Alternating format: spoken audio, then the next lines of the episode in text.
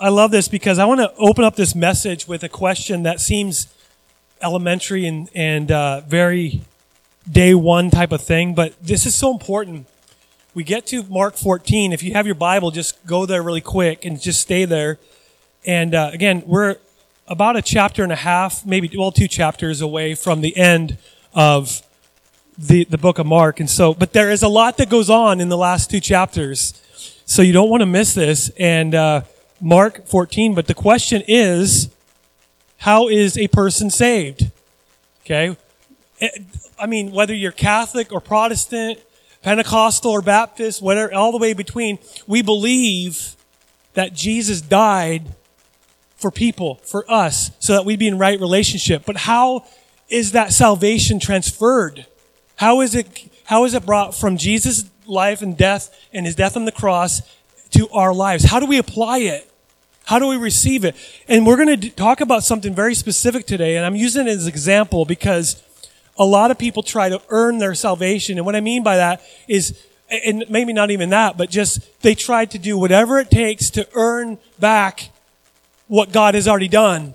Okay? It's like, um, it's like my grandfather, you know, uh, when I was in college, he called me a few times. He goes, well, you know, I, I, you're a college student. Do you, do you need some money for gas? I'm like, yes.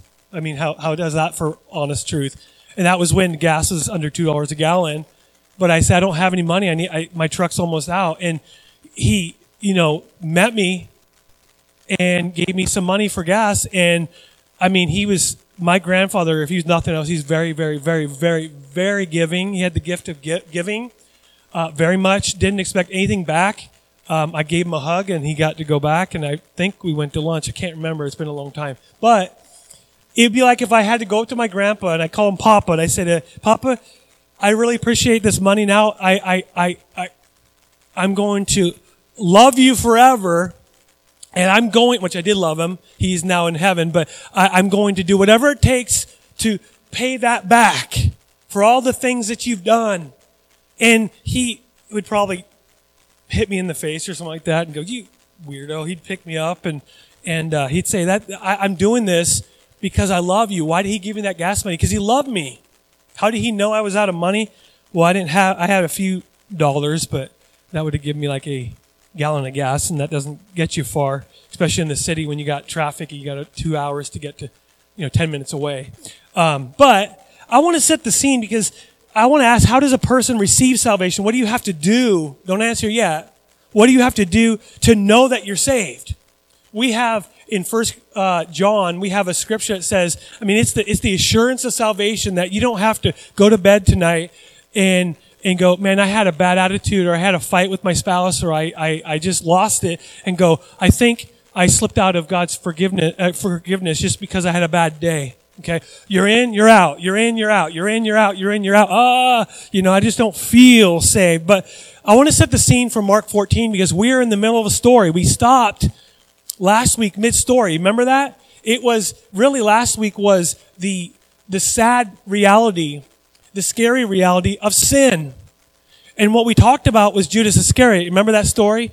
When he sinned, because let's be honest, when he sinned and he he he actually was looking for ways to betray Jesus. He hasn't done it yet, but when he sinned, he didn't realize that he. I, here's a theological debate: Could he actually have realized his sin and repented? I, me personally, I think he could have. Okay, but did he? No, he ran away. He took the money. He bought a field and he committed suicide. That's a sad ending to his story. But my thing is, when you are in the middle of sin, how, what are you going to do? How are you going to respond?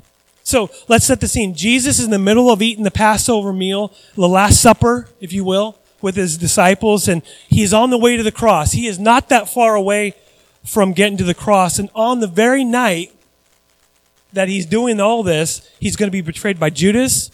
He's going to be arrested. He's going to be falsely accused. He's going to be tried in a kangaroo, kangaroo style court where th- there's no way on earth that they were going to let him go that day. There's no way because the crowd was too much, like they had turned on Jesus very quick. It didn't take long for them to turn from worshiping him to saying crucify him. It's the same people. Okay? People are fickle. Some of us are fickle. I'm fickle oftentimes, but Jesus deserves our all. And some of these, actually, all the disciples, spoiler, we'll see in just a moment, that all of them, right after Jesus is arrested, even, even the disciple Jesus loved, John, which John didn't seem to put that in his gospel, that he fled you know, I, I'm going to be right there at the cross. You know, but at the right as he's getting arrested, they're scattered. And we'll talk about that in a minute. But Jesus, in about a little bit less than 12 hours from the moment that we're reading, he's going to be on the cross dying for you and for me. So let's go to Mark chapter 14. You guys ready for the word of God? Right? Amen. 14 verse 22 through 25. As they were eating, remember they, Jesus had just kind of stopped mid-meal and said, One of you guys is going to betray me. Remember that? That's where we ended. And then he goes, As they were eating, so he picks up the meal like it's like in the middle of meal, Jesus stopped because he was troubled in spirit. And he goes, Okay, now that we got that out of the way, let's continue eating. Jesus took some bread. You're going to be very familiar with this passage of scripture from communion services.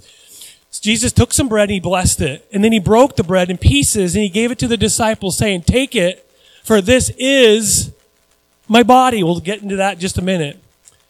Little do you know that this, these verses are controversial verses, some of them, whether you're Catholic or Protestant, how you interpret these scriptures. Anyway, take it, for this is my body. And he took the cup of wine and he gave thanks to God for it, and he gave it to them, and they all drank from it. So, before we finish this, I want you to imagine the scene for a minute. Every single one of them, spoiler, is going to abandon Jesus, at least temporarily.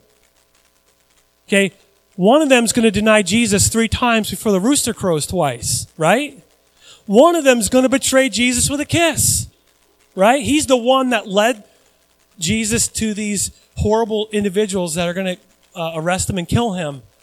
And here he is, Jesus, knowing this, he's given them the cup of wine they each drink from it. You ever been to a communion service where you drink from a mutual cup? How many of you guys would like that?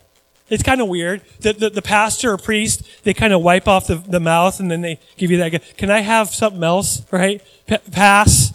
Right? Or, or have you been to a communion service? You take the bread and you dip it into the wine or the, the juice.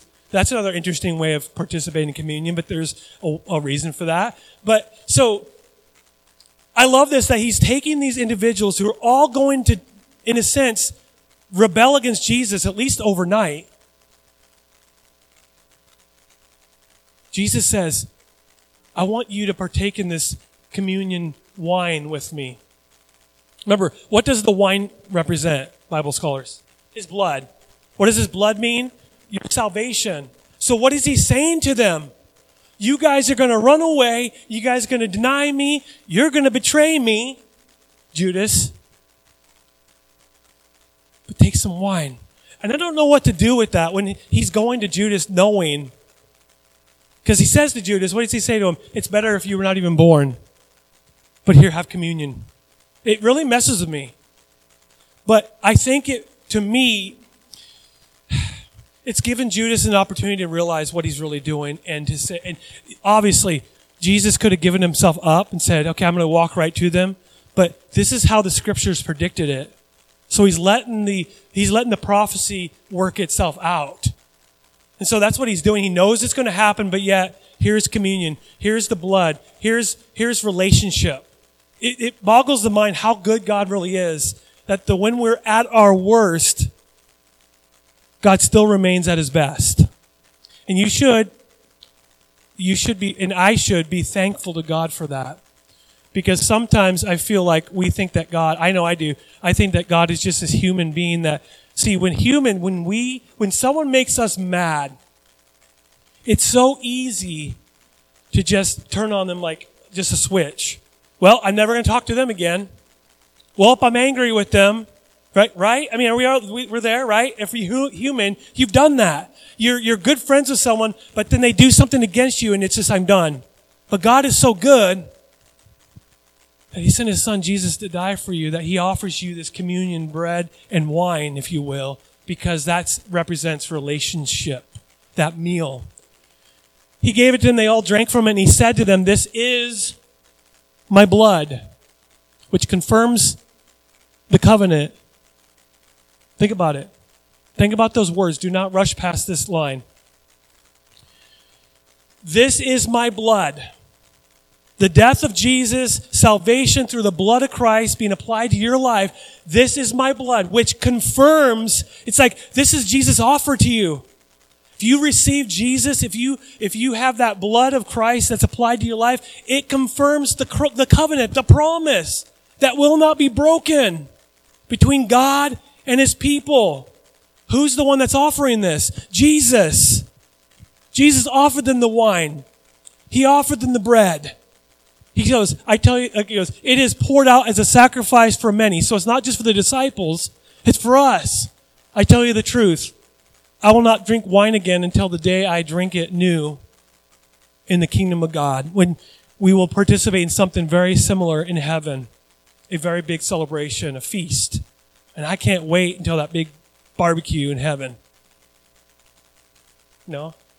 Okay, that big salad in the sky, right? But I'm going to put a lot of good stuff on it too. A lot of good dressing. Catalina is a good dressing. Anybody else with me? Good, good, good stuff. But think about it. This is a, this is this is a huge verse, and you're very familiar with it if you've ever been to a communion service. We referred to this from Paul's perspective in 1 Corinthians chapter 11 when Paul says, I pass on to you the, the words of Jesus, what he shared with me. Okay, they didn't have, they, they, he, he met them, but he didn't have the New Testament just written down in his pocket. He didn't have a phone to go look up the words. Jesus revealed to him what took place here. And we know this, and there's, it's so rich in meaning. It's so rich in symbolism. And this is, whether you believe it or not, it is the gospel, what it's talking about. Okay. The blood of Christ. The body of Christ being broken. Which, if you take this, if you have this, you have Christ, and it's confirming the covenant that God has between Him and you. It confirms it. Okay? You receive Christ, you're His. If you don't receive Christ, get, get behind me, Satan. You are not, I don't know you.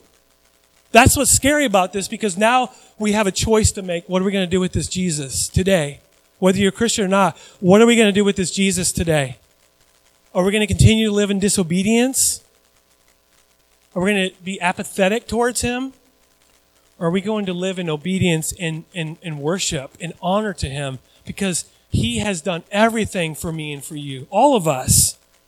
And so there's so many f- words I want to focus on, but I'm going to focus on a weird word that we do not tend to focus on in this, and it's the word is.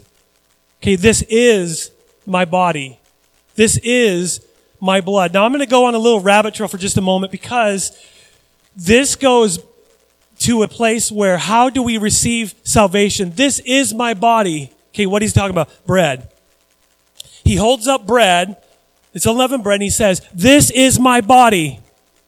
Then he gets this big wine and he goes, as he's passing around, this is my blood. Now, how far do you take this? I, if you grew up in the Protestant church, non-Catholic, you, you went one way with that. You said the wine is symbolic for something, right? You, you ate the bread and you said, this is symbolic. It symbolizes the body of Christ being broken for me. Okay? I'm not picking on the Catholics today. I, I, I love Catholic people. Some people grew up Catholic. How many people grew up Catholic?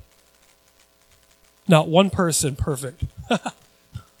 okay? I, I believe that Catholics are saved, but there's a major difference. And I'm going this way because the question remains how is a person saved? How do you receive salvation? How do you know salvation? And I'm, and I'm going to, I'm going to take what they believe and springboard to you so it's more practical to you in what you do when you receive Christ. How do you go, how do you respond to that salvation that God offers? You're like, yes, I'm saved. Now what?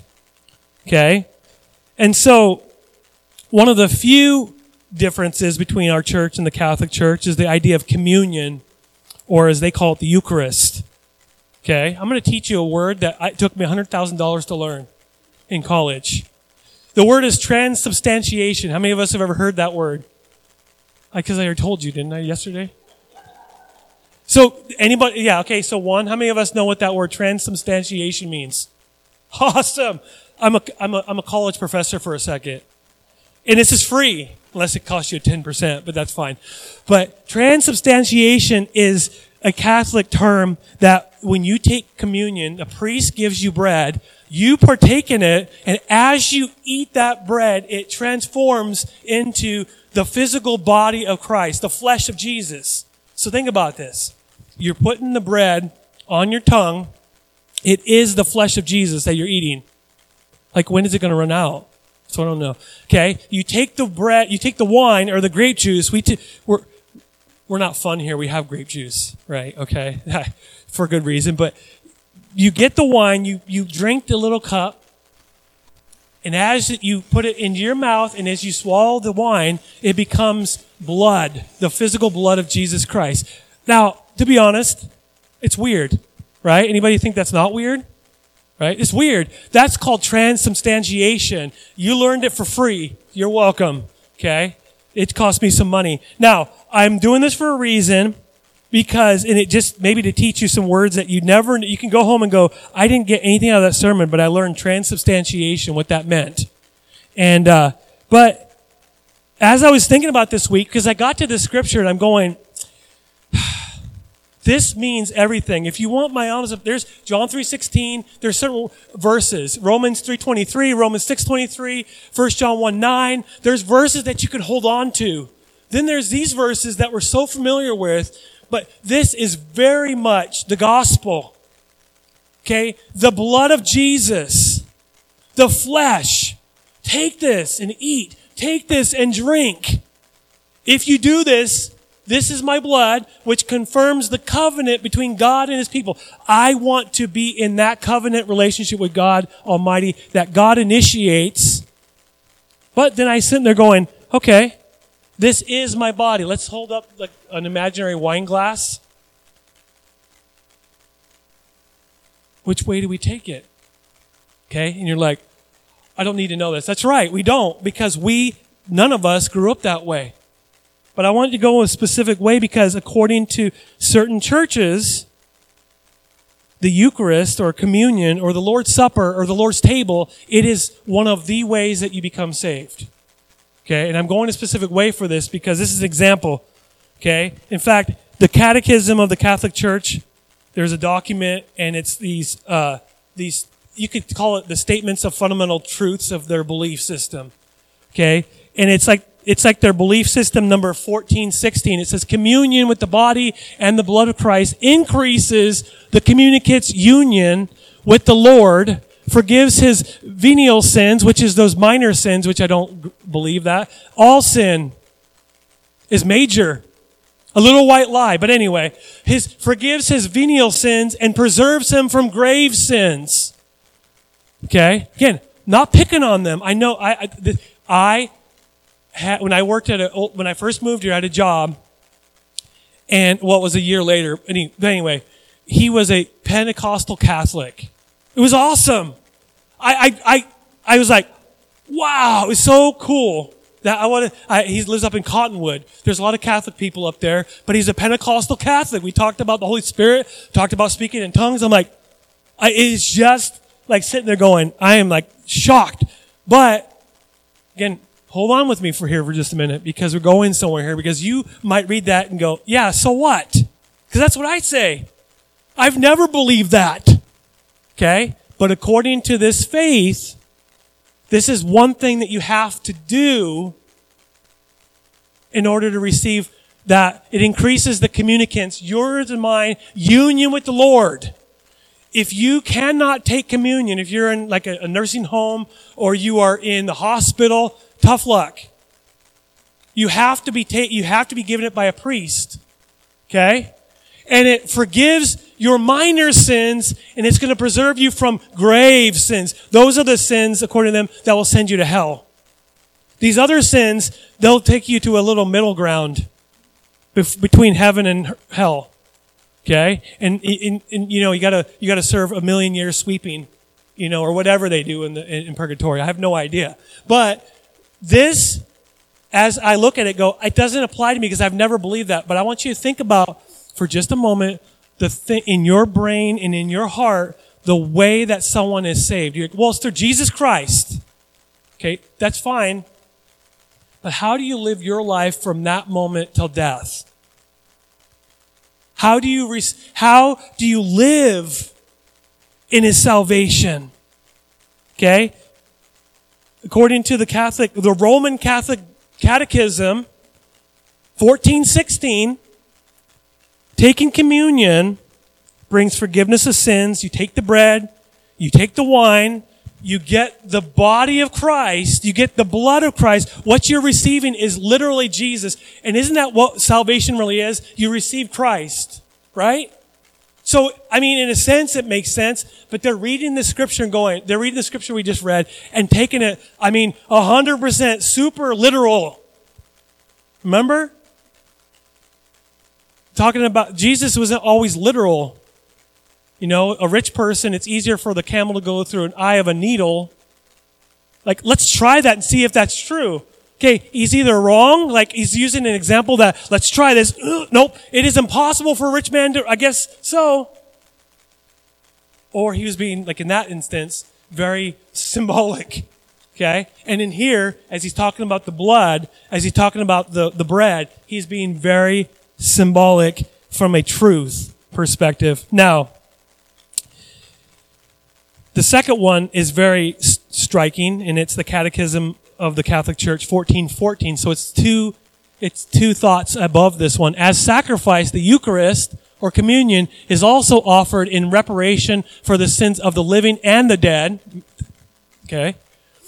And to obtain spiritual or temporal benefits from God. So when you take communion wine, it gives you a spiritual benefit. As you eat the bread, you might come to church hungry and you're getting a better benefit than just filling up your stomach. You go out of that church building closer to God because you took something, because you did a religious ceremony. Now, I believe in communion. I believe in communion. I believe it's very, is vital. Okay. It's vital. Okay. But the difference is, do we go through religious things do we go to religious services? Do we do all the religion that you're supposed to do, that any good Christian's supposed to do? Do we do that solely for the fact that maybe God will get, I'll get God's attention? Maybe if I throw him a bone once in a while, God's going to go, good boy. Good girl. You are, do- come here. You're good. Come here. I'm going to put my arm around you because you did a religious duty. Or do we realize how good God really is? That He's much better than just this God that's throwing a bone, that He's throwing a bone to you, that you can go, okay, I need to do this, I need to do that, I need to do that, I need to do that. It is much, much better than that. Now, we're going to get to that in just a moment, but uh, what, how good God really is. But why am I bringing this up? Why am I focused on this? This is not like you, Pastor. Again, I'm not picking on any. I, I, I've, I've known Catholics my entire Christian life. But for this, at least this topic alone, there's some major difference. This is not a minor difference. This is not, oh, they take wine, we take grape juice. The way that we see what Jesus is talking about in these verses, it tells us everything we need to know about salvation. He's given you a symbolic gesture. He's saying, here, I'm going to give you this bread. Okay? I'm going to give you this wine. And, and you're partaking this as a celebration. Remember what Paul said. Do this to what? Remember me. Do, not do this so that you become holy, because it's bigger than communion. It's this, is it really about the, the things that we do? Is it about religious duty? Because sometimes it feels like when you go to church, you're clocking in, you're going doing your religious duty, and you clock out, you go home, and nothing's different. The world hasn't changed. My, my situation hasn't changed. My attitude hasn't changed. Lord, what is the point? Here's the deal right here. It's that when Jesus saves you, and you say, Lord, man, you saved me. I was going down this road and you saved me. And Lord, that causes me to want to serve him with everything. Am I, am I guilty of not doing that? Sure. But the more I look at Jesus and the cross and look at the grace of God and look at the love of God, I go, you know what, Lord? You, which we've been talking about this last few weeks, you, Lord, deserve my all.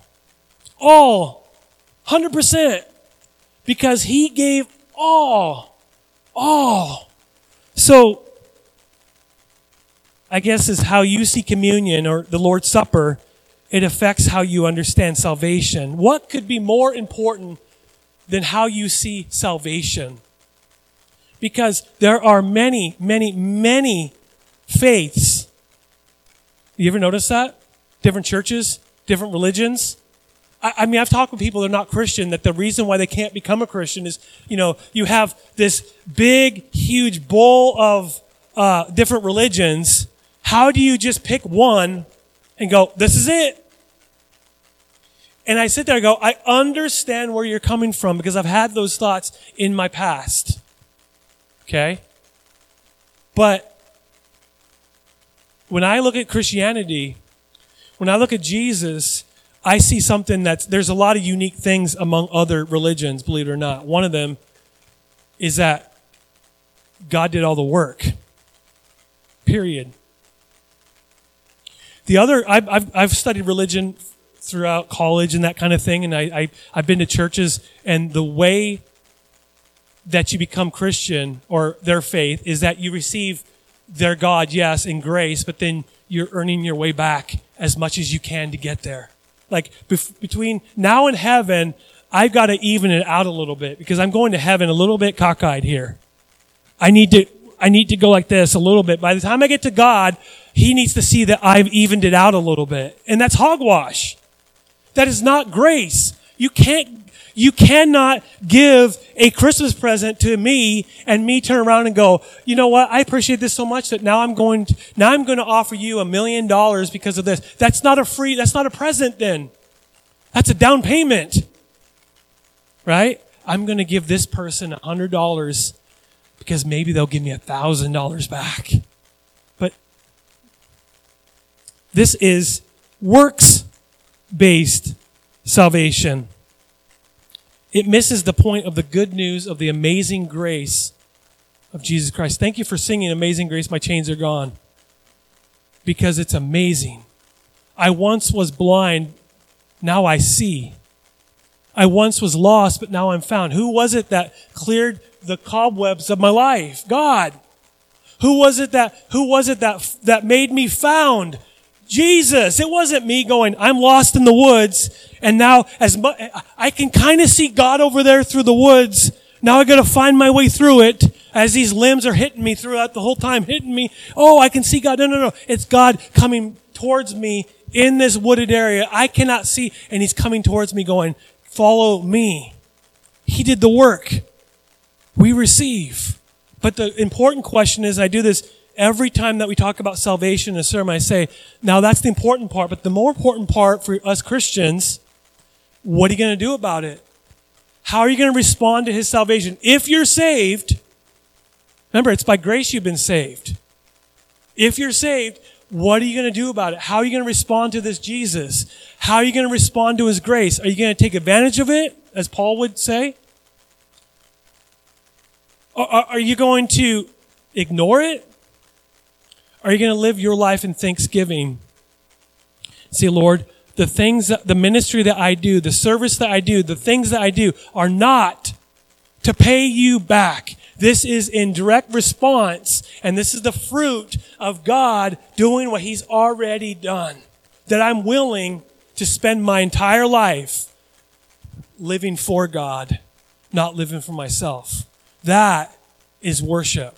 We can sing till we're blue in the face, and I love to sing. I think it's fun. Some people go to church and they go, I don't really like the music only because they don't like to sing out loud. Me, I sing in the car. I got to do a wedding yesterday, and I was the only one driving. So guess what I had got to do when I was in the car? I got to sing my music. I got to play my music. I got to flip the channel a little bit so I could find the right station and sing out loud. Because it was only me. Everybody else that was passing me was like, right? And I'm sitting there having a blast because I love music. But worship is more than the music. Worship is how we live our lives.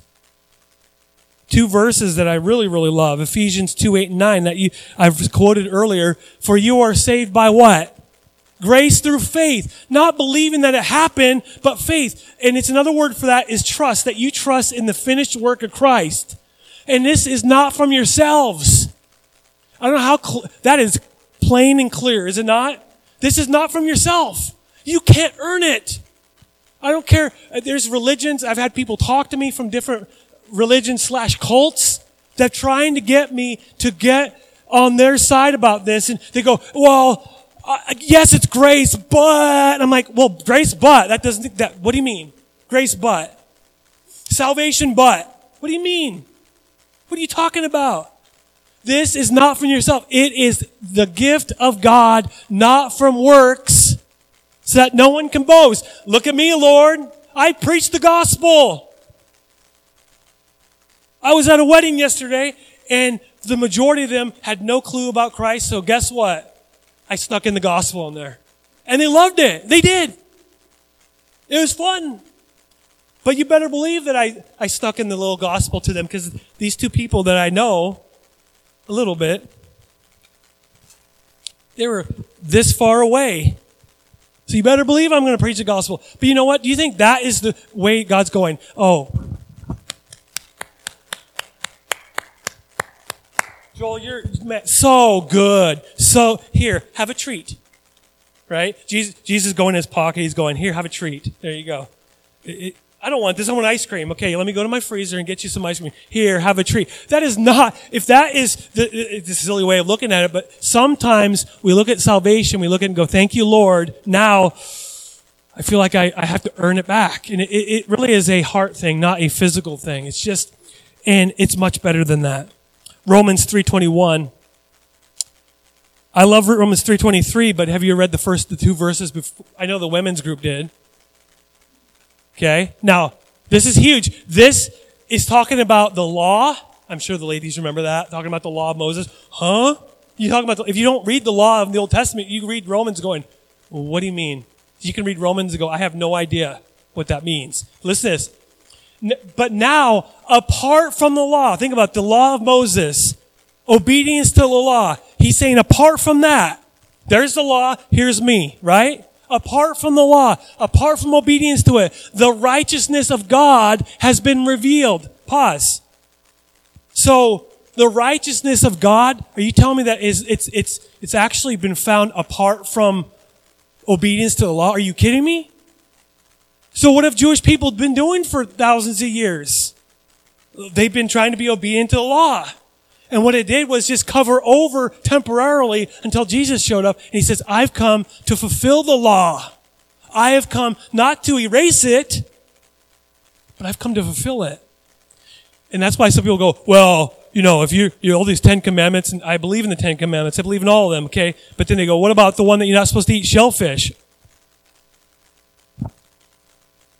Mmm. And pig and ham and all that kind of stuff and bacon. Oh, sausage. Yeah, you better believe. But he goes, apart from the law, the righteousness of God has been revealed, attested. It's been talked about by the law and the prophets, but here it is. The righteousness of God is through faith in Jesus Christ to all who believe. Okay, so the, the key is that you just know the fact about it. No, that's not what belief means. You, it's not about believing that something happened.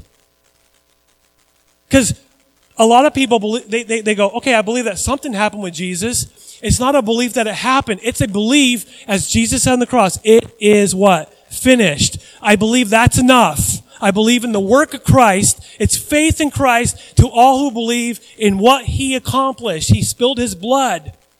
He broke His body to bring those communion elements back in there to all who believe. And that's apart from the law. Do you remember that from, do you, do you remember this from your group?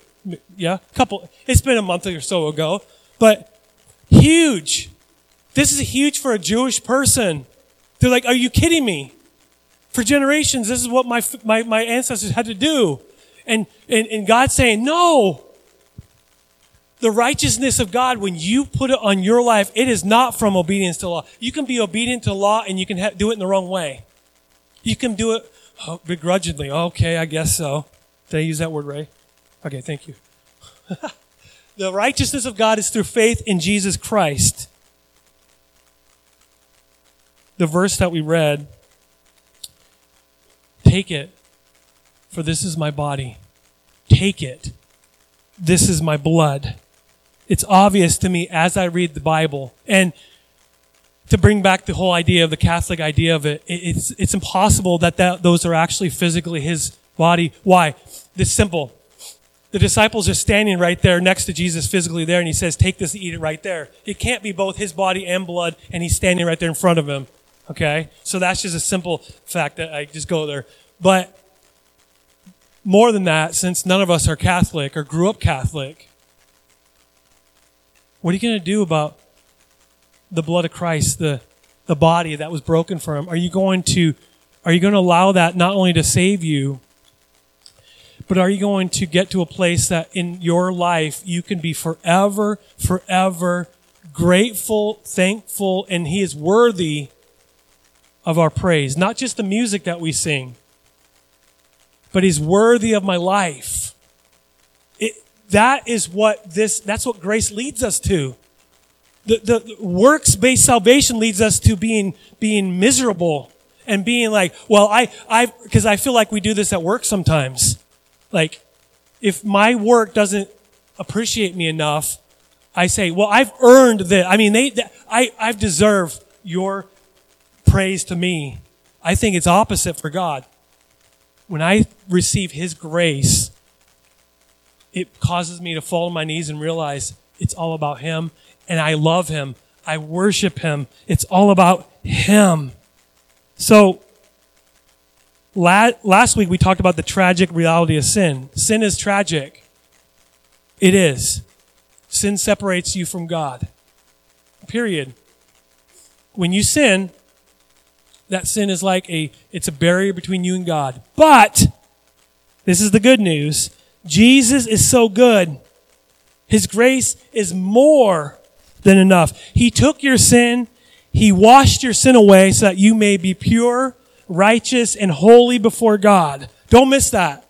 He took your sin so that you're holy, you're righteous, and you're pure before God. You can't get those three things by yourself. You can go to God with that. Look at how holy I am. He goes, but look at that stain. It's like yesterday, I set aside my wedding clothes, but I put on a t-shirt. And the moment I put it on, I spilled some salsa or something on the top of the shirt. Was it salsa? I go, oh, brother. And I'm sitting there washing it a little bit, scrubbing it, and then there's this little piece of salsa, kind of gross, but it, it's like, I could go, God, look at how white this shirt is. Yeah, but what about that piece of salsa right there? You truly need someone else to set you free so you're pure before God. You can't be half pure before God and Him receive you. You have to be whole. And if you're not whole, that means you're half, you have sin in your life.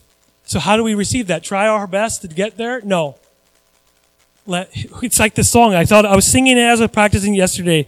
Um, it says, uh, "What could wash away my sins?" I'm singing it weird, but nothing but the blood of Jesus. What could make me whole again? Nothing but the blood of Jesus. What could wash away my sins? Nothing but the blood of Jesus. You're like, nothing but. No! Listen! It's huge! What could wash. It's a, it's a song, but it, it shares with us the truth about this. What is the truth? What could wash away my sin? By going to church. No. Pastor, are you supposed to admit that that you don't need to go? It's not even about. This is not why I go to church. The reason why I went to church in the first place, my mom and dad made me. The reason why I kept going, because I wanted to celebrate with the body of Christ what this reality is. That's why I go to church. I don't go to this because it's my job. I go this so I can celebrate with you guys. That's why. So, do you have to go to church to be saved? No. Do you have to go to church to be a Christian? Yeah. What does that mean? Because it's like, I, I, I love my wife, but I don't want to be with her. No, that does, that's weird. I don't want to be with her. We were, I was gone for a few hours at a wedding and I was like, I miss her already. Pathetic. You know? I'm like, I'm going to be back. You know, I'm going to be okay. I'll text you when I'm there. I had to go find a spot to get service, by the way. I'm like, Peck doesn't have good service. So I'm sitting there going, like the old days. Can you hear me now? I'm like, okay, it went through. Perfect. Then she, then she didn't respond. I'm like, great. Okay. Anyway. What could wash away my sins? Nothing but the blood of Jesus. Verse 26 says, But then they sang a hymn, which I find that fascinating. I want to hear what they sang. And they went out to the Mount of Olives. On the way, Jesus told them, All of you would desert me, for the scriptures say God will strike the shepherd and the sheep will be scattered. But after I'm raised from the dead, I will go ahead of you to Galilee and I will meet you there. And this is the sad part we know the truth about. Peter said to him, even if everyone else deserts you, I never will. Jesus replied, I tell you the truth, Peter, this very night before the rooster crows twice, you will deny three times that you even know me. No! Peter declared emphatically, even if I have to die with you, I will never deny you. And all the others vowed the same. Talk is cheap. I would know. Talk is cheap. You can say it all you want until you blue in the face. Lord, I promise. Honey, I promise. Church, I promise. And it's like, well, yeah, you know, I didn't really, I crossed my fingers or something, crossed my toes, right? They, I, I promise. But look at verse 50. I'm going to skip the rest of the chapter basically. Thank you're welcome. Verse 50.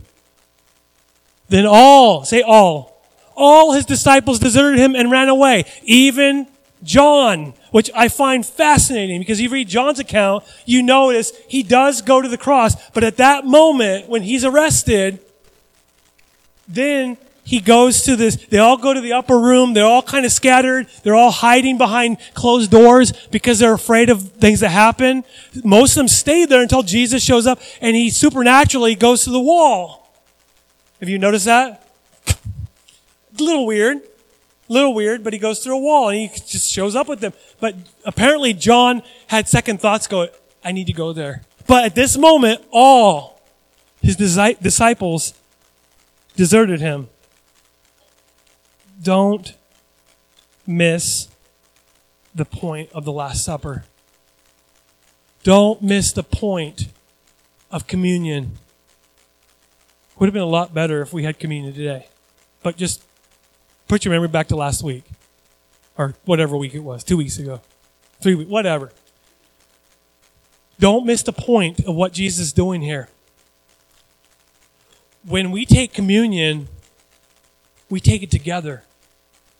Some people take it at home. I get that. Like, okay, I'm gonna do it, and it's almost like a, it's almost like a magic trick you do. Do I just do this at home so I can get? It's like people that ask me, they're not even Christian, but they say, I want to be baptized. Like that's the magic trick. You just go in the river and then you're out and you're, you're fine. And I have to explain to them, this is not, that's not what we do so we're saved. I've had people say that over the last three years. I've had 10 people at least tell me, they go, well, not really church people. I don't even really believe in God. I had someone say that. I just want to be baptized. I'm like, I can't help you. I'm sorry because that's what that misses the point. So don't miss the point of communion. When Jesus offers you the symbolic gesture of this meal with bread and wine, he's offering you a relationship. Because every time in the Bible, when you refer to this meal, it's relationship. Here I am, I stand at the door, knock. If, the, if a man comes to the door, opens the door, I'll come in and I'll eat with him. That's relationship. So he offers this to his disciples who are all going to deny him. They're all going to walk away from him. They're all going to desert him. They're all going to live in fear. Minus John, who does have a second uh, thought. But at the moment, he's scared and he's going, I'm going to the upper room and hiding. So we're going to close with this. how are you going to respond to this Jesus? How are you going to respond to Jesus? How are you going to respond to Jesus? Are you going to respond by apathy like I have in the past? Eh. Are you going to ignore him? Because I can't assume this, but maybe I'll assume a little bit that most of us, if not all of us, are past the level of faith. But now what? Want you close your eyes and let's just focus on God for a moment. Just let the Spirit speak to you because if you're saved, this maybe this sermon seems irrelevant to you, but how do you live your life? This is not talking about perfection. This is not talking about earning your way back to God's good graces because He already died for you. You've done nothing. It's, it's, it's, it's nothing that you have done or I have done. So, how will you respond from now till death? Think there's only one, there's only one appropriate response, and that's praise. That's worship. That's adoration. That's thanksgiving to God. That's the only response that's appropriate. Anything else than that is very inappropriate. If we just kind of go, oh, whatever, Pastor, this, whatever, God, whatever, and we walk away from this place unchanged, then we might need to look inside our heart and say, Lord, help me.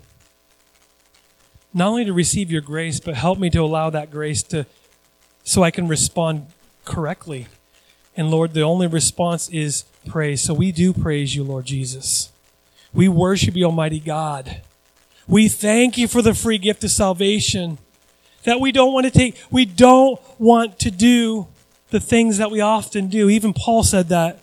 That oftentimes he does things that he doesn't want to do, and he doesn't do the things that he wants to do, that his spirit wants to do. And God, please help us to live the lives that is worthy of what you've already done, you've already accomplished, Lord God. The salvation, we thank you for that, God. And today's a brand new day. Yesterday's gone.